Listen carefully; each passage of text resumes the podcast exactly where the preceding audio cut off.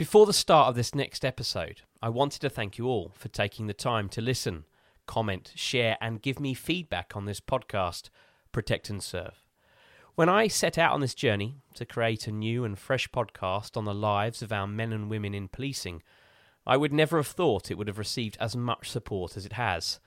My goal now is to get more and more people to support the show, so I in turn can support two incredible organisations PTSD 999 and Trojan Wellbeing, both supporting men and women of our emergency services who are affected by mental health from the challenges they face in their professional lives.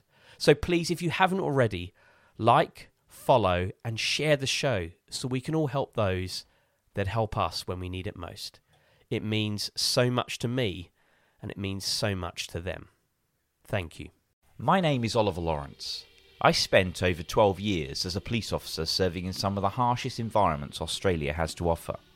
Now working as a senior investigator, security intelligence and crisis management expert in London, I've had the chance to meet and speak with some of the brave men and women of law enforcement who found themselves at the front line of the world's most infamous investigations and global incidents. From the underworld of bikie gangs and the mafia to terrorist attacks of unthinkable magnitude. In this series, I'll sit down with these brave men and women to hear their first hand accounts of these events and how they got there. Welcome to Protect and Serve. This just in, you are looking at a, obviously a very disturbing live shot there. That is the World Trade Center. Killer Seifeddine Rezgui has just entered the hotel grounds. He's looking for targets. The outcome in U.S. District Court today was not good for New Jersey boss Tony Pro Provenzano. Just how seriously the police are taking claims of abuse at the hands of Jimmy Savile came into sharp focus. In the UK, police identifying the suspect who killed two people on London Bridge. Police say they are investigating a suspected connection with a radical Republican organization, the New IRA. Freedom itself was attacked this morning by a faceless coward. And freedom will be defended. It was the moment he thought his royalty protection career had come to an end.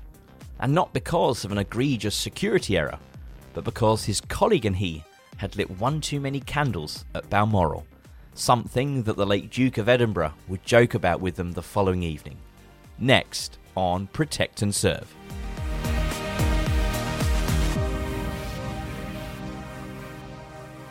There are obviously different pressures in policing in terms of, you know, being an armed response officer during a period where London is going through turmoil and, and understanding that you could be at the the sharp end in terms of having to deal with threat.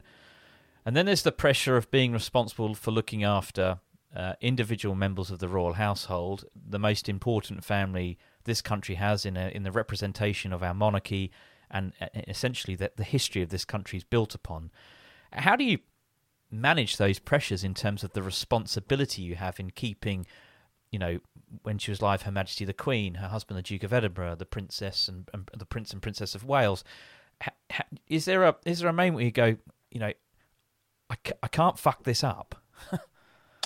yeah, I mean, uh, you know, yet again, I've taken another job whereby it's all down to you. Yeah, you know, there is nobody else to do it. You know, and as a protection officer, you are that last line of defence. You know, as yeah. you as you know, any large scale public royal event, you know, has loads of different moving parts within it. But you know, as the protection officer, uh, on the shoulder of a senior member of the royal family, you know, it does it does fall to you. And yes, you, you are immediately aware of the of the role that you've got and the responsibilities now that you have been given. And you know, when you when you strip it all back, you know, a protection officer's job is there to preserve life, to preserve life of an individual who ultimately now trusts you to keep them alive. That's that's why you're there. You know, you, you can you can put uh, various different um, expectations and connotations into that, but the reality is you are there to keep that principle alive, and and it all it all falls down to you, and you're you're immediately you're immediately aware of it, um, but you then have to balance that between the thought process of still being able to do your job because if you if you look at that and think gosh, this is really this is really important. And as you say, you can't mess it up because of the connotations that everything um, going wrong would stand for. If that then starts to cloud your judgment, very similar to being a firearms officer at SO19 and going out and dealing with terrorists, if that then starts to cloud your judgment and you start to doubt the position that you're in, you will get it wrong. So you have to accept the role that you've got. You have to accept that you've been selected for that role. You've been given the best training that you can do. You've been given the best experiences to allow you to have a frame of reference for the job that you do. And you've been given the best equipment that you can do, or rather, the best equipment that you can have to do that job. And you are sent out, and you have to you have to understand what that job is actually all about. And once hmm. you understand that, then you will make a success of it. If you allow that pressure to get to you, then you will ultimately get it wrong. And the consequences of, of getting it wrong are somebody loses their life. But also in a wider context, the criticism that royalty protection, SO14 as it was then, would get the Metropolitan Police Service, um, UK policing, the Home Office, um, Her Majesty's government as it was then, His Majesty's government as it is now, everything that trades under a British flag that says we're as good as we are, you have all those pressures with you. And, and you know, you've really got to understand this. But one of the key things of understanding your work is also when you're not in work, for it not to be part of your constant thinking. You know, you have to have that mm-hmm. separation between work and and home. And you know, you you can't get you can't get carried away with it. You can't be in a scenario whereby it's it's a team environment you're working in, thinking, well, what is that principal doing now if I'm not there? Have they gone out? Have they not gone out? You know, you when you put your your suit back in back in your locker and put your gun back in the armory, that's that's you done and dusted until you're back on on duty again. Because otherwise, it becomes a little bit all consuming, and also you you could be in the scenario whereby you're actually starting to to blur the lines and indeed, you know, maybe kind of cross the lines as to how um, how important that role is. It happened as Prince Charles was being introduced to the crowd at Darling Harbour. There were two shots.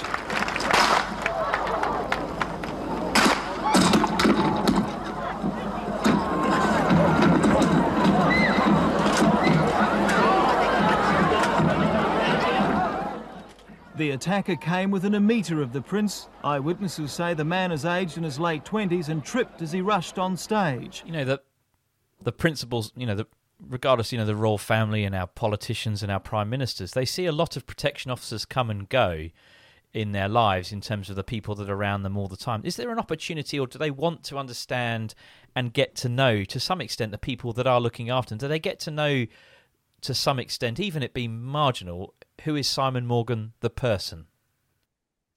Yes, and, and that and that varies with with different principles because it, it all hinges on how much time you spend with them and what you're what you're doing with them. But but you have to build up a rapport.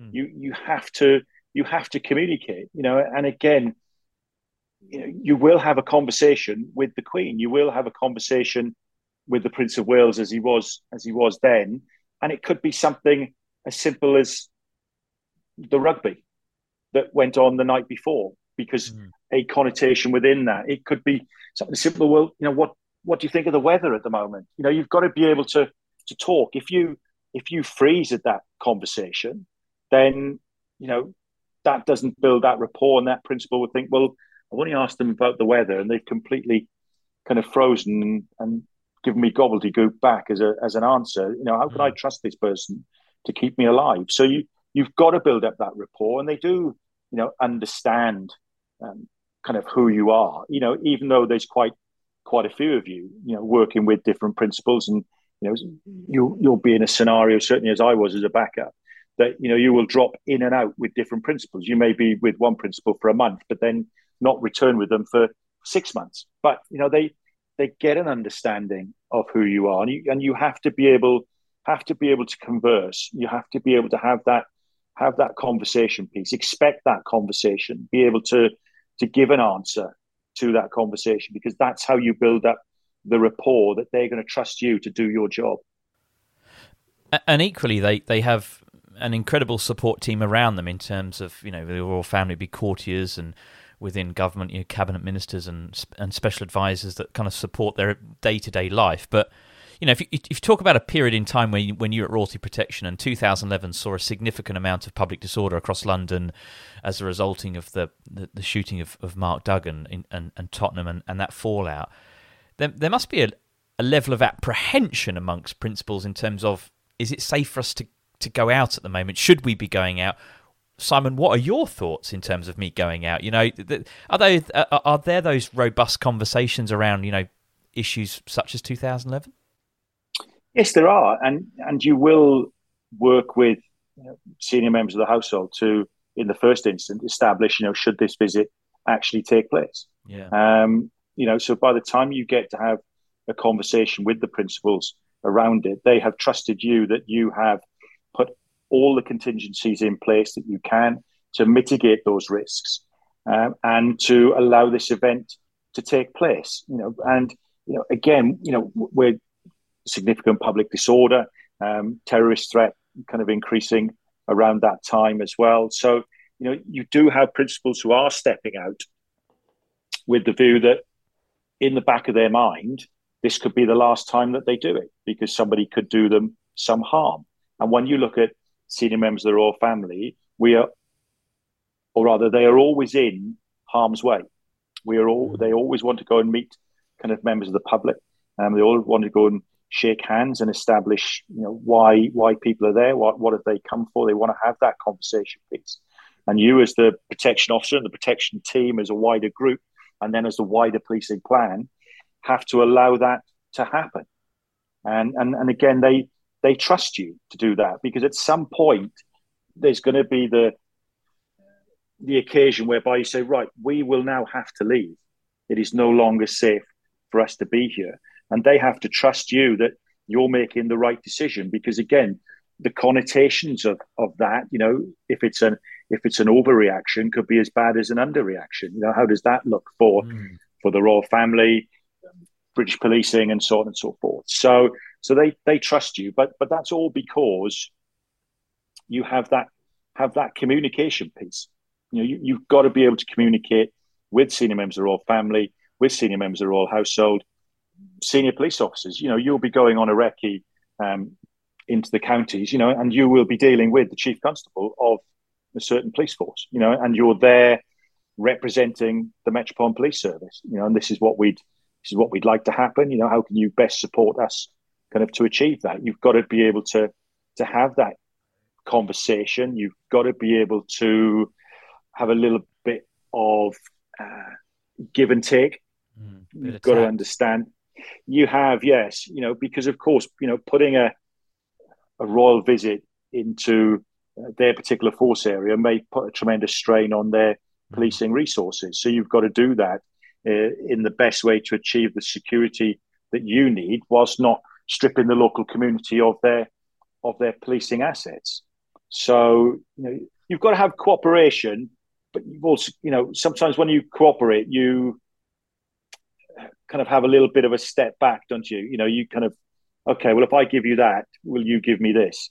And I and I can't now, for the life of me, think of a word that I use every other time I have these conversations, and it's gone kind of completely. Um, well, let's move on to my next point. Yeah. Whilst you think of on. that word, but you know the complexities of protection work, and again, regardless whether it's royalty or diplomatic, you know, prime ministers, the royal family, the queen, you know, His Majesty the King, going overseas is one of the many challenges, you know, of international visits to countries within the Commonwealth and working with other agencies, partner agencies, in maintaining that bubble of security around your principal. You know, there must be challenges when you go to countries that really don't have, you know, without naming any, that the skill sets that the Met possesses in the ability to keep people safe when you're going into countries that don't have that level of capability and don't have that skill set.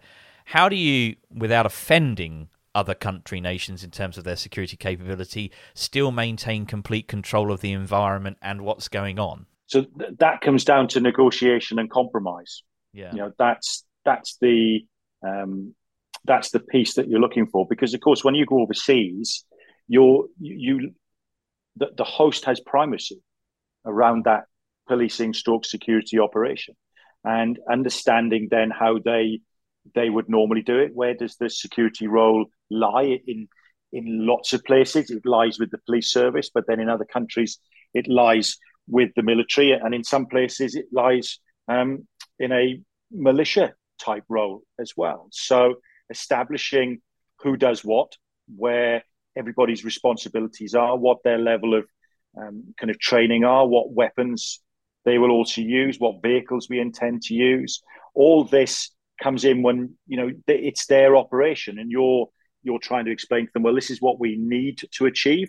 How do we look to seek it? And and you enter into a, a process of uh, negotiation and compromise. Um, you know, you have to be very very tactful around that because obviously you don't want anybody to feel uh, embarrassed because of maybe things that they they don't have as much as you need to say well this actually doesn't fit with what we're looking to achieve you know whereby you know they've offered you you know maybe thousands of soldiers you know right that's not what we're what we need to achieve here. you know so how do we yeah. no so how do we strike that balance um but again you know lots of people are very respectful you're you're there with a senior member of the royal family you're the Metropolitan Police Service is an organization that is renowned throughout the world. I still think it is renowned mm. throughout the world.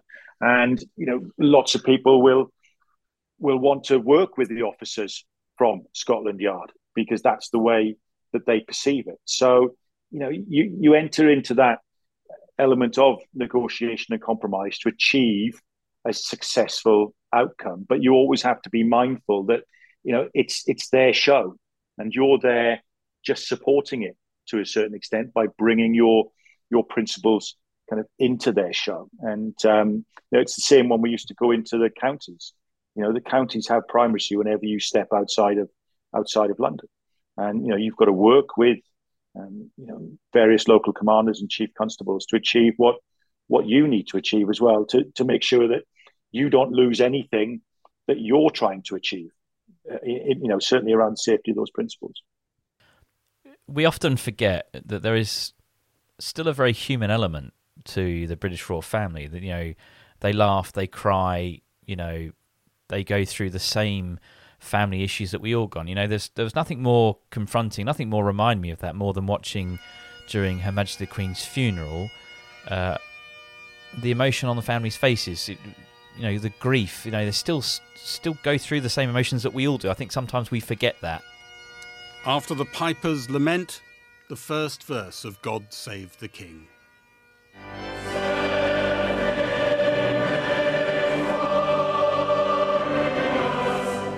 The King's emotion on show in a way the Queen's never was.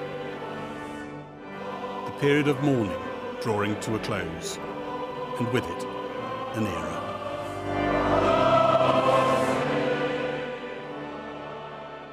And and you would be present during some of those particular moments when they laugh and when they cry. And uh, you know, ultimately, are there any times where you've had a chuckle with you know I know we recall the story that you had with the Duke of Edinburgh uh, where you, where too many candles were lit which made a room too warm tell us these types of stories which remind you that these are normal this is a normal you know normalish family it, it is and and you have to you have to understand the human element around it. Yes, you have to be extremely respectful and extremely professional.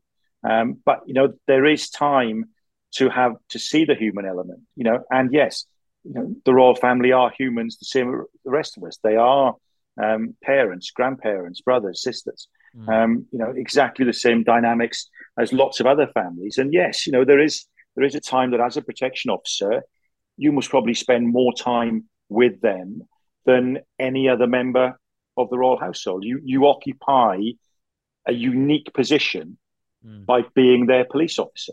You know that is your that is your chosen role. Protection of the royal family is a British policing responsibility. You know you're in a very unique position, and and you do take on the the public facing. You do take on the private uh, and the confidential scenarios as well. But yes, you, you have to remember that they are normal people and, and they will communicate as such. And, and you've got to be able to to hold that conversation. And yes, you know, I can remember my first trip to to Balmoral, which is the one you refer to, and um, we were up in one of the bothies of an evening, and my colleague and I, whilst um, lighting the candles because there was no electricity there, we got a we got a little bit carried away, and we we actually lit all the candles, um, which was was quite a few, you know, into the hundreds within this kind of bothy, and and then when we handed over the venue to the next team um, and stepped away and, and just observed, we couldn't understand why they all the members of the royal family and their guests, which was the uh, the Queen and the Duke of Edinburgh, were sitting outside of the bothy, which you know it wasn't a particularly great night, and you know couldn't really figure it out, but didn't think anything more of it. And at, at the end of the evening, the, the Crown Equerry kind of called us down for a debrief because the other another couple of teams had taken the principals back back to the castle, and um, you know the Crown Equerry said, "Oh, great night, fellas, but can you just do me one favour? Don't light so many candles next time." Because what actually happened was that when we closed the door before um, the principals arrived to maintain the integrity of the bill and then handed it over, they'd actually been delayed. So actually, the heat had been allowed to build up kind of within that particular bothy. And as soon as they opened the door, um, it was described as if they just, you know, got off a plane into an extremely hot country. And that's why they had to sit outside because there was no other way of, of cooling it down. So he said, yeah, you know, not a problem. Uh, apologies, you know, we got a bit carried away. And he was, he was just, you know, fine about it. He was, a, he was previously a colonel in, in the military and kind of fully understood um, what life was all about. So the following night, we had to do the same thing. And we were very mindful of how many candles we lit this time. We thought well, there was enough for light, but maybe not too much. And um, the Duke of Edinburgh was the first first principal up, and uh, he kind of just walked past us, didn't acknowledge us at all, opened the door to the to the bothy, stuck his head in, and said, "Oh, not too many candles tonight."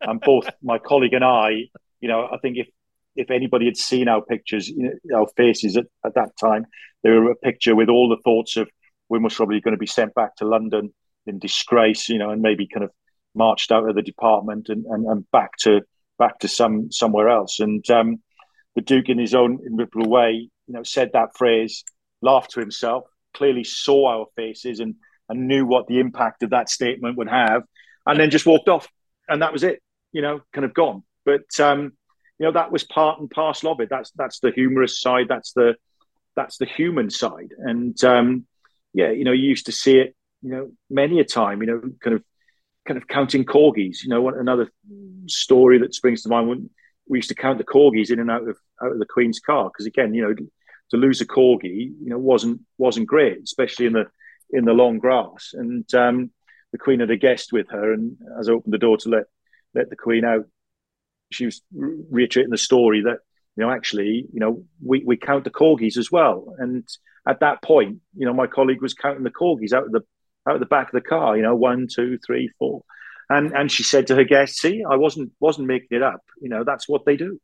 And um, you know, that was the human human side of it. And um, certainly when you when you're in private, you know, that's what you see. And and many people, when they reiterate stories of of the royal family that they've met, you know, state how much of a human side they have. You know, especially um, at various events or certainly some occasions when the royal family will attend and you know there's been uh, a tragic incident or something like that. You know, they're they're very human, and mm. certainly, you know, one one episode that always sticks in my mind is when uh, the Prince of Wales, um, His Majesty the King, would go and see the returning soldiers um, to what was. Uh, uh, Hospital at the time and, and Queen Elizabeth II Hospital in Birmingham.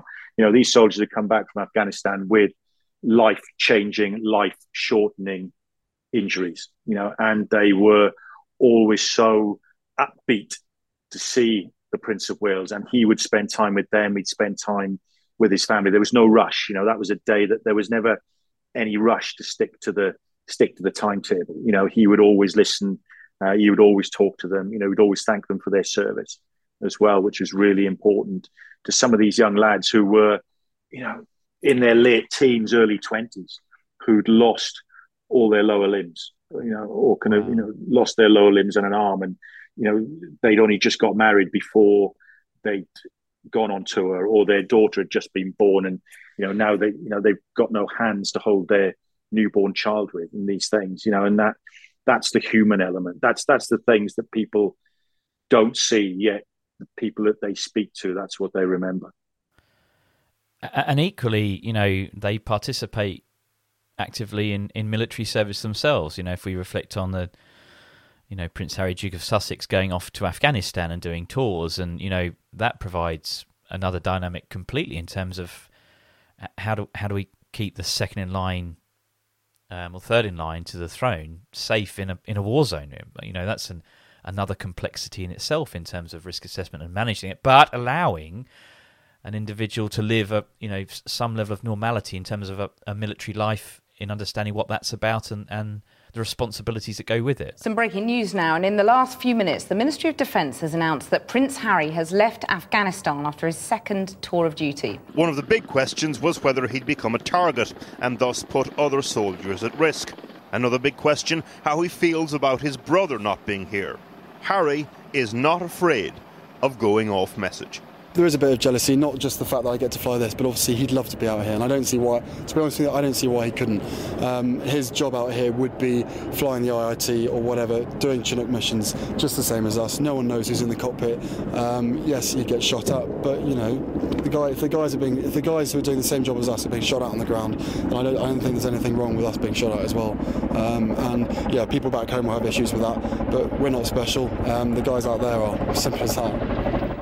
Absolutely, and, and that as the security professional, the, the protection officer is always is always something you're seeking to do. You know, you're always allowing your principal to lead the life that they want, mm. whilst under the security that you're you're providing. And you know, you're always seeking to do that because otherwise, if you do it and it becomes security so constrained, it'll actually get to the point of failure, and, and your principal will will not use it and, and go against it and therefore yeah. defeat the whole object of, of why it's put in place. But yes, allowing principals to do um, to do what they would like to do and, and, supporting them in the best way as a professional is is really key. You know, you've got to understand what the what the threat and risk is. Is that is that threat actual or is it perceived? You know, is that risk generic or is it specific? You know, once you understand your your baseline threats, you can then work in all the mitigation and all the contingencies that you need to keep your your principles safe. Um, and that is something that is constantly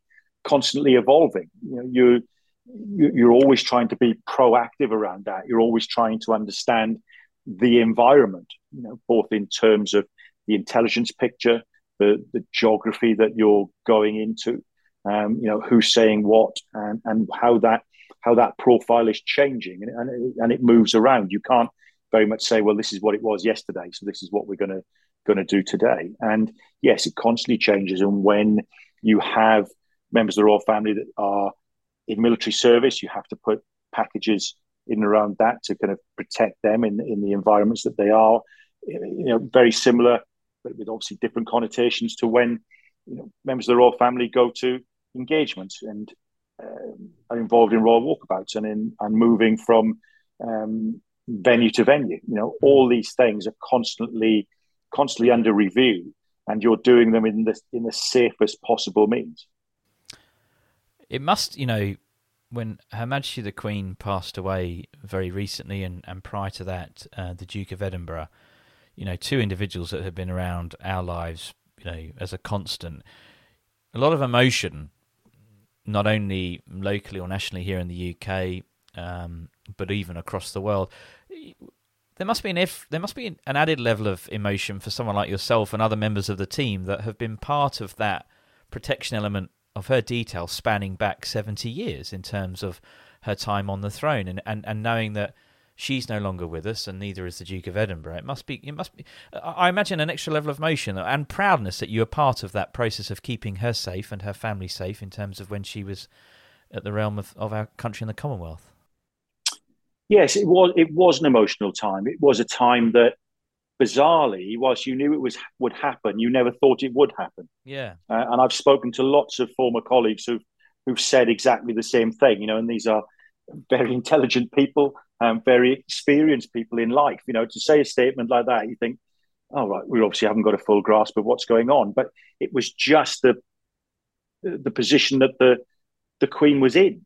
Um, you know, it, it, it, for for lots of people, you know, including myself, you know, I'm 50 years of age now, and I've only ever sung "God Save the Queen." Yeah.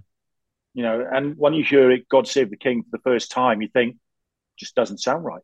Mm. You know, it, it's things, it's things like that. But yes, it was an emotional time because you you didn't think it was going to happen, and that that day when the announcement started to come out of the palace that the Queen um, wasn't very well, and the, the the terminology that they used, I can remember thinking, "That's not right.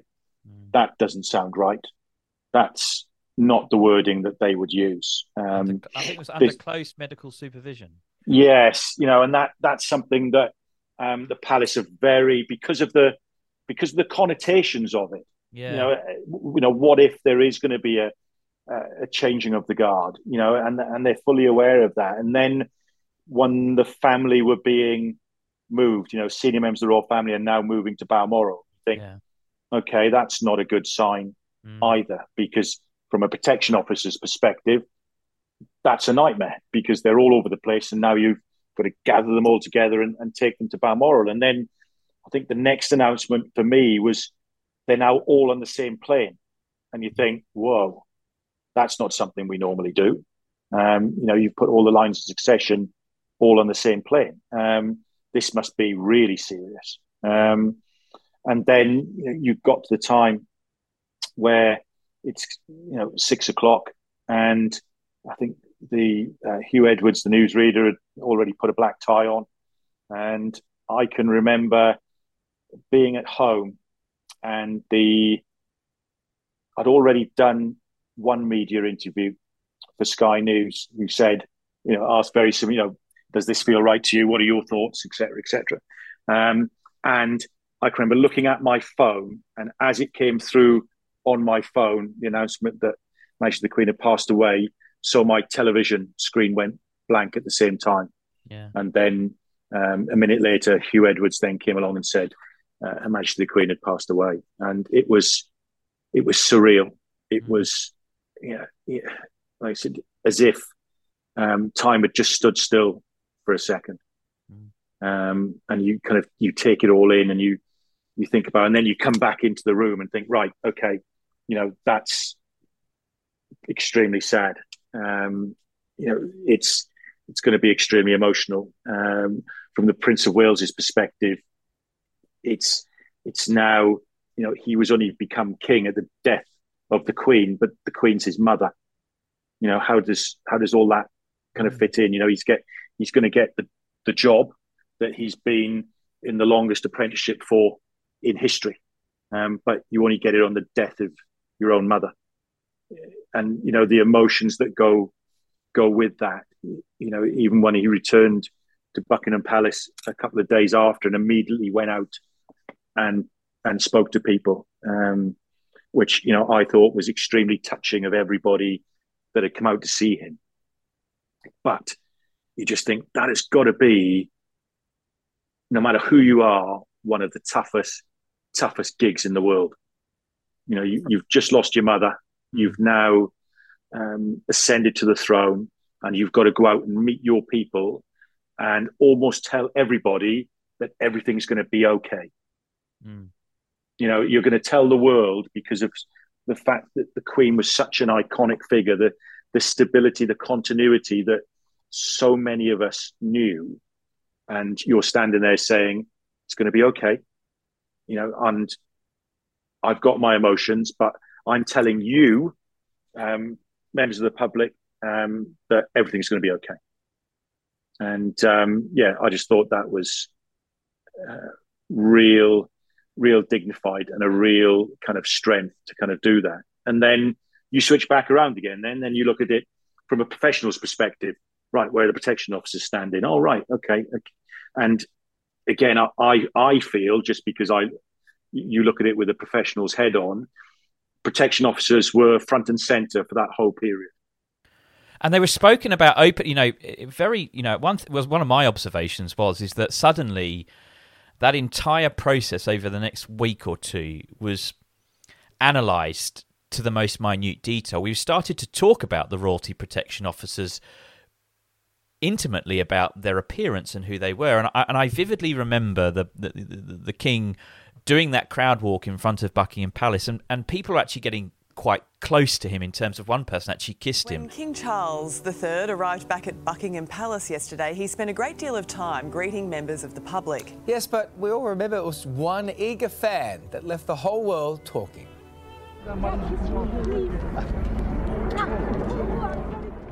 And I sat there thinking to myself, you know, when the Queen ascended to the throne, you know, coming back, you know, whilst on tour in South Africa, and you know, they were very, very different times in terms of the threats which exist in society that do today.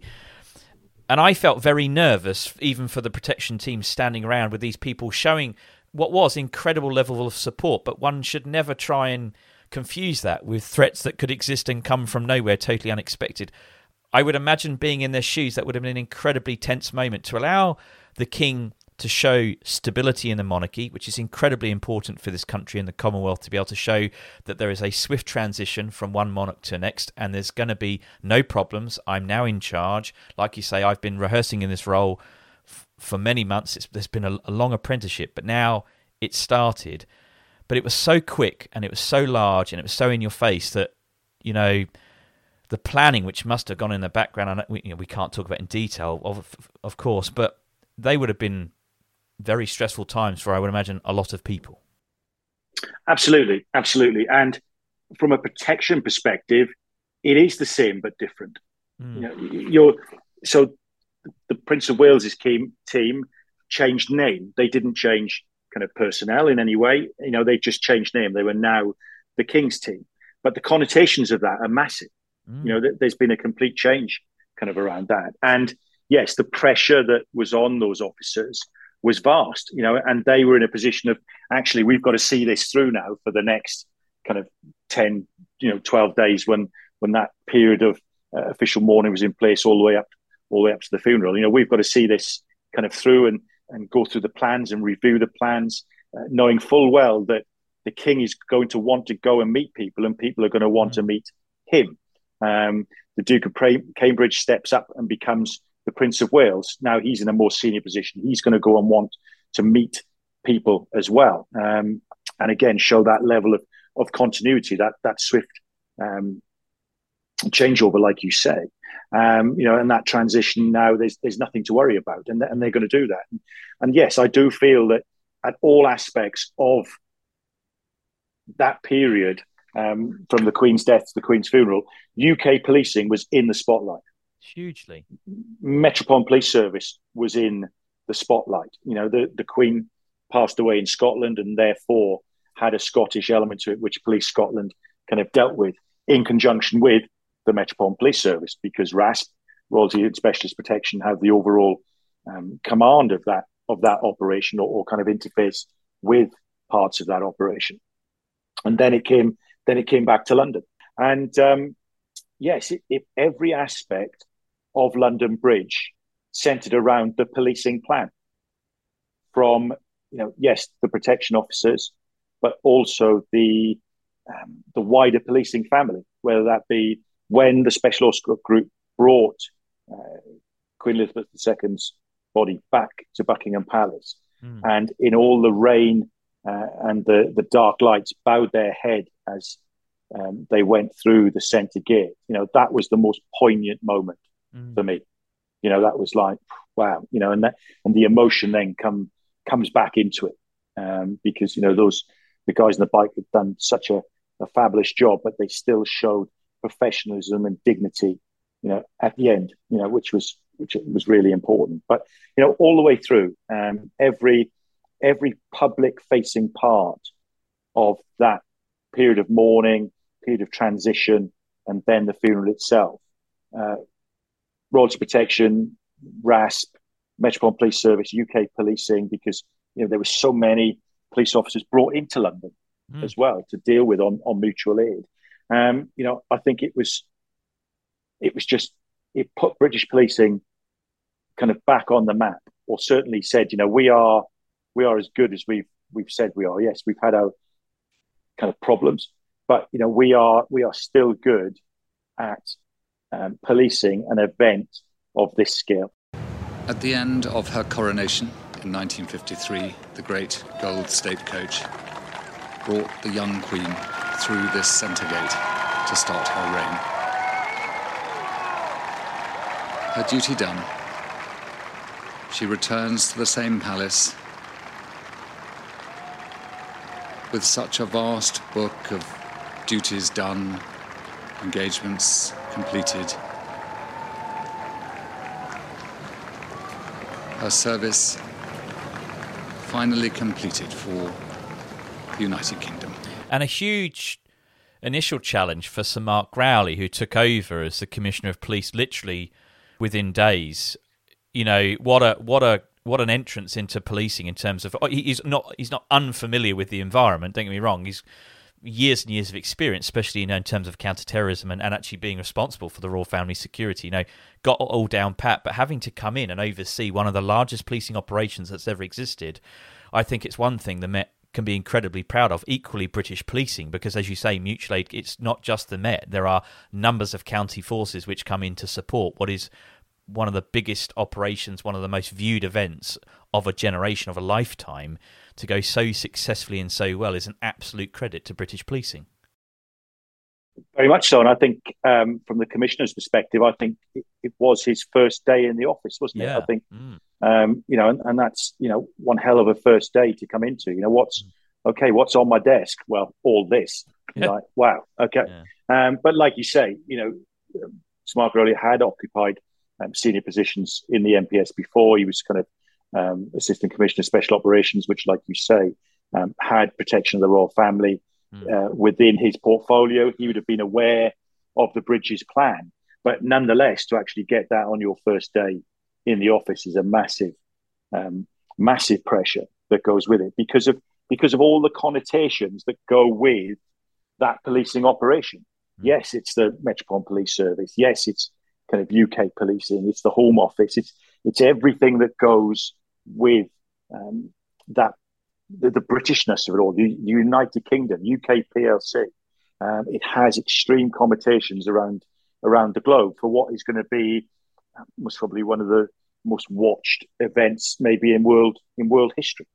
Um, and everybody's gonna everybody's gonna see that, and, and everybody and everybody played its played its part of, from a from the wider policing family. And I think it it showed that despite what people say, policing in the UK does have its challenges.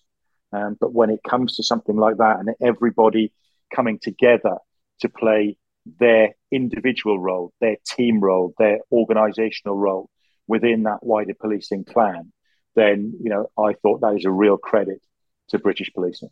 It's a massive challenge for the Metropolitan Police and for me personally but we have been preparing for many, many years.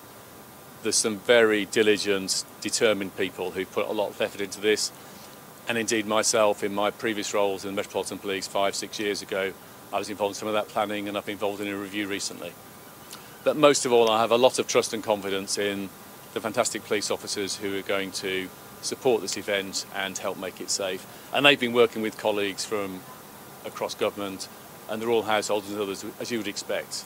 So we will have a safe event, but we're going to be putting thousands of officers into this um, because of the level of security required and the millions of people who want to pay their respects.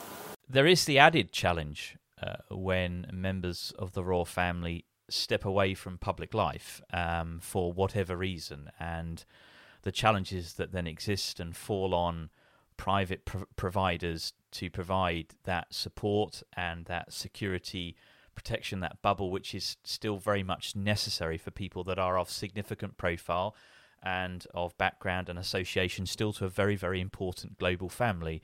You know, and there are tragedies years gone by, you know, the death of Princess Diana in terms of, you know, what happened to her in terms of her security team and the drivers and all that issue. And today we talk about the Duke and Duchess of Sussex and the challenges that they are no doubt facing from the recent media exposure that they've had. And I think to some extent, my concerns around how the media commentate on this stuff and increase that threat, which I think they face ever more. You, would you agree that the challenges that are faced in that when when one exits the royal family and and you have this protection bubble around you, and you have this significant media exposure, that the risks are ever present. They don't really change from what they were when you were a primary member of the royal family. They just move to a private team, to a private organisation, which you hope has received significant training and an ability to support. And I think it's been well documented the protection team around the Duke of Sussex, you know, Americans form a presidential protection team. So it's important to maintain that level of safety and security. Yes, I mean there are challenges. There's always going to be challenges when you you step away from a a government backed security package and step into the private sector because there are restrictions as you go from one to the other. You know, and it's not just the things that people focus on, such as you know the carriage of firearms um, or not. Um, but you know, it's how you how you interact with other stakeholders, um, both in terms of uh, official organisations and how you how you move around from one part kind of to the other, uh, as well as the the intelligence picture. And that's most probably one of the biggest um, biggest difficulties I think that you'll find going from the, the government side into the into the private side is how um, you access that intelligence piece. When Prince Harry and Meghan stepped back from being senior royals, they lost their top level security protection. Now, Prince Harry's legal team is challenging that decision. Prince Harry has threatened the British government with legal action after they denied him and his family police protection in the UK. The Duke of Sussex wants to bring his son Archie and daughter Lilibet to visit from the US, uh, but he says he and his family are unable to return home because it's just too dangerous. Now, from a, a UK government perspective, there is still a, a duty of care um, attached to the Sussexes, and they still have to understand what that intelligence picture looks like, and, and there's elements of that which will which will need to be shared you know, from the Sussexes' perspective, um, certainly from the Duke, you know, he's had protection since he was born. He mm-hmm. fully understands what it's what it's all about. He fully knows um, how it works and what it what it needs to look like. He has, in some aspects, tried to try to mirror that within a private security team by seeking former members of royalty protection and indeed members of the Secret Service um, in the US as well to bring all that experience and knowledge to look after himself and his family. Um, but you know, th- there will always be slight differences. There will always be nuances, and you know, certainly when you step away from that official side and go into the private side, as other members of the royal family have already done, there there's always going to be difficulties within that transition. Um, and yes, you know, you, you do come back to seeking it to establish what is the threat and risk? You know, um, and you look at it from a, you know, what is that threat? You know, is it um, perceived or actual? Is that risk generic or specific? And and when you look at senior members of the royal family, there is always a, a, a generic level to that to that threat because they are senior members of the British royal family. Then when you look at it from the Duke of Sussex's perspective, he is the King's son. He is the Prince of Wales, his brother. Uh, he is a former military veteran, having served two operational tours of Afghanistan. So then you've got to you've then got to drill into into the Pacifics because you know as a as a former member of the military, you know as all current and veterans of the military, except there is a generic risk to the role that they have done and the uniform that they have put on. But then you, know, you have to drill down into the Pacifics. And, and again, you'd have former members of the military be involved in high profile cases or their units have been involved in high profile deployments. That that changes the risk dynamic. And when you look at now the Duke of Sussex and some of his comments in relation to um, his operational tour as, as an Apache co pilot and the killing of combatants in Afghanistan, that is going to change the Pacifics of that threat against him and and that needs to be that needs to be reviewed. That needs to be understood. You know, analysts now will have to look at that from the security services and say, okay, you know, how has that changed the previous threat and risk to where we are now? Um, you know, there has been comments from the Taliban in Afghanistan to say that Prince Harry is a is a war kind of criminal. There has been hate preachers here in the UK over the weekend who have stated that uh, military assets um, around the world now need to be targeted. Now, the intelligence analysis will look at the people that have said that and see how much influence do those people actually have to influence others to carry out those attacks. So how does that how does that see that risk profile change? Um, you know, threats to UK assets um, or threats to the UK currently sit as substantial. Um, mm. JTAC, the, the Joint Threat Assessment Centre, has put that the terrorist threat to the UK is substantial, meaning a an attack is likely. Now, the next level up from that is severe, meaning an attack is highly likely. I mean, substantial is always always the level that we're at, um, you know, and have been for many many years, given the given the current climate. So it, it's it's understanding now what that threat picture looks like, you know, and whether um, people that wish to do us harm uh, will do us harm. Are they in a position to do us harm? And again, you know, that's uh, not just the Sussexes um, and their family. Um, it is the royal family. It is His Majesty's government, His Majesty's armed forces, His Majesty's police service. All those connotations um, that you would class as British assets that now needs to be looked at. Um, and I should imagine there's most probably in-depth reviews going at the moment, you know, with regards to events that the royal family attended and potentially events that the, the Sussexes will be attending themselves, because that risk profile has now changed from not just the people who wish to wish to do them harm, but also the fixated individual as well. That may have triggered something in somebody's mind that now they feel they may need need to act, uh, or, or indeed a single cause issue that will use this current media frenzy to highlight um, their cause within the media.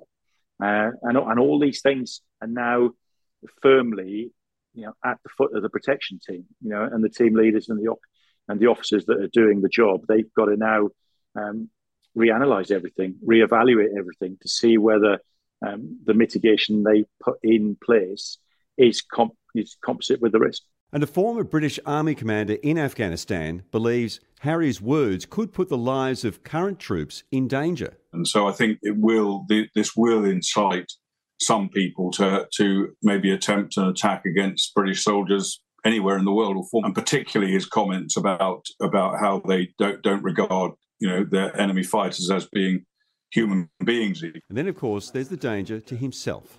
I think the impact on his own personal security is greater. And from the UK's former national security advisor. If I'd been advising um, the Prince, I would have advised against the kind of detail that he goes into. I often sit and worry that I think there should be more accountability on the media in terms of what they do put out. You know, if I use the example, you know, Piers Morgan has gone on this relentless um, dialect and I say attack, but he, he's certainly criticised the Sussex significantly in most shows that he's done in the past one one to two weeks. I I fear that that creates an atmosphere, it creates tension, it creates hostility towards those individuals, and and creates greater security threats, especially if they're not reported dreadfully accurately in terms of being able to kind of overinflate a particular paragraph out of a book can be interpreted by somebody who then watches that news story as completely different and, and, and inflames the situation. Should there be a greater level of accountability on journalists and the way they report on some of these stories? I think that's always always a difficult question and was probably one for somebody with greater experience than me mm-hmm. to answer. But you know, accountability of the media is always an issue. You know, and I think if we're looking at the current situation, you're most probably looking at intention mm. versus interpretation. Yeah. Um, you know, and that interpretation, as we know, both being experienced police officers, you know, that interpretation is uh, very subjective. Mm. Um, you know, what it means to one person, it means something kind of totally different to others. And, yeah. you know, I think the Sussexes, they do polarize views to a certain extent. You know, you've got extreme supporters on one side and you've got extreme detractors kind of on the other side, and therefore that naturally creates conflict. Uh, you know, as it as it does when you have those two extremes. You know, not no matter what you're kind of talking about. Um, it, it's it, it's it's a difficult situation to manage when ultimately you have no control um, on those issues.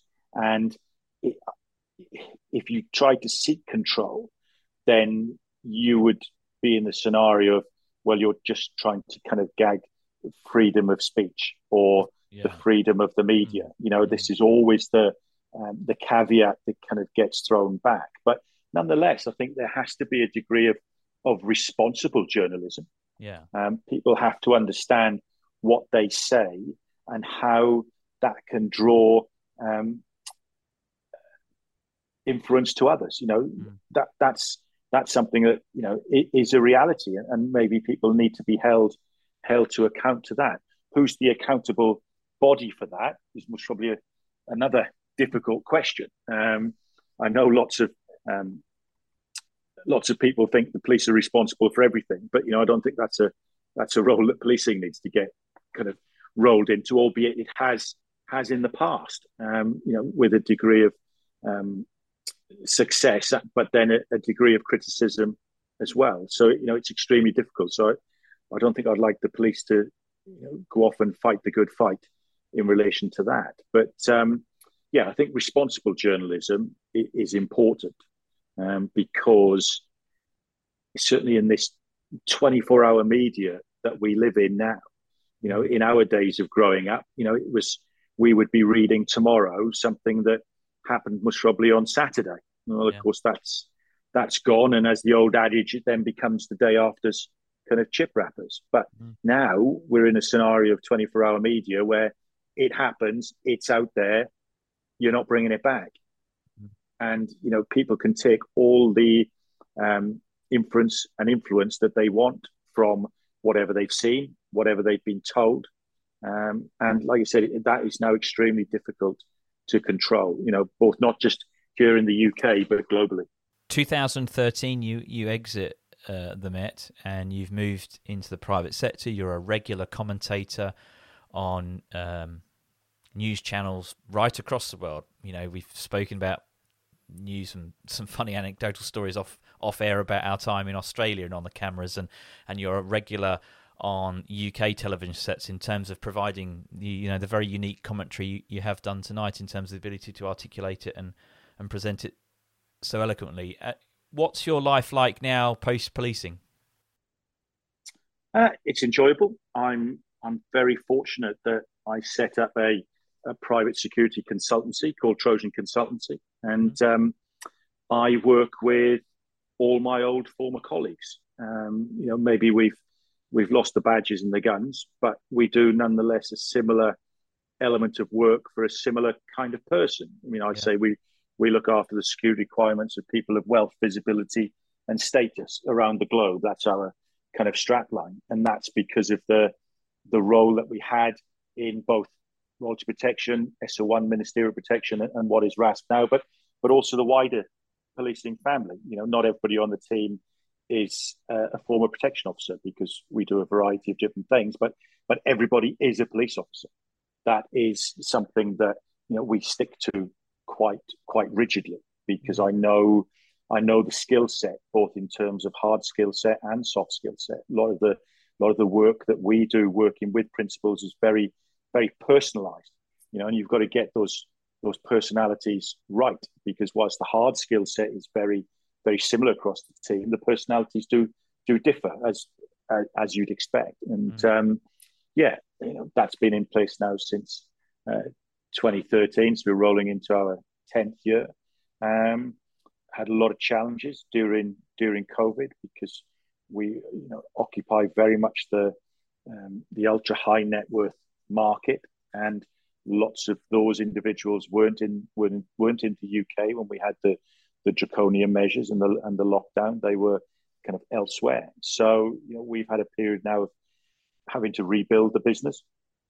We didn't we didn't lose clients. We just lost work, um, and um, yeah, you know we've had a very very good last six months. Certainly, um, Christmas 2022 was the busiest Christmas we've ever had, and that was a variety of different different uh, taskings from um, working for a very renowned kind of retailer, um, providing security to to them. Um, lots of events. There was certainly a um, a rush to get events that previously hadn't been able to take place because of because of lockdown. Um, so we did a, a lot of events. Um, some of the restaurants we looked after extremely busy, and, and lots of principals coming into the UK because of that pent up frustration that in years past they haven't been able to to come in. So yes, it was it was a kind of a busy time, but yeah, I'm, very fortunate in what I do. I still do it um, with some exceptionally talented people, um, all of which are former police officers who who honed that talent um, in the police service and, and the majority of cases in the Met's protection department. Um, and and there is certainly a market for for delivering that UK policing model of discreet and unobtrusive to clients. You know, not everybody wants the the big brash, showy security teams. You know, of, of um, multiple car convoys and uh, you know people jumping out of cars and, and talking into their sleeves and dark glasses. You know, that's um, that's not what what we do. Um, but there is a market for principals who who want that discreet and unobtrusive approach and want to make use of our vast experience is from our times in policing, uh, because that's that's given us the foundation to move into the private sector. Um, is our foundation in in policing, and uh, as with all cops, you know they they love to talk to people. So you know that's um, that's good. Everywhere we are um, working, everybody always says you know how nice the the team are, you know, and how how they can talk to people. You know that that is that you know it, it's what you're taught at at Hendon, you know, how to communicate. And, you know, and that still sees us through now today. Yes, extremely hard skill set, um, extremely capable skill set. But what do we do as a team more than anything else, day in, day out? We talk to people. We talk to people. We understand um, their needs, their requirements, their expectations. Um, and yeah, you know, I'm I'm very fortunate that Trojan Consultancy has given me another another lease of life. Um, and yeah, but the key thing is I, I get to work, still get to work with with some exceptionally talented people. Well, Simon, you know, we've been sitting here cathartically chatting for nearly two hours. I must admit, it's been an incredibly insightful walk down your life in policing and the exposure you've had from general duties patrols out of graduation into TSG into ARVs and then into royalty protection. And absolute fascinating insights and, and some great explanations, which hopefully give people a better understanding as to the complexities of some of those roles that you've filled throughout your career. So, on behalf of my team on the Protect and Serve podcast, we thank you ever so much for your service. Um, we thank you for coming on the show and for giving us the insights you have done this evening. And like always, we wish you the very best with your work in Trojan Consultancy and the work you do for clients now all over the world. It sounds uh, incredibly interesting, and we wish you the best of luck.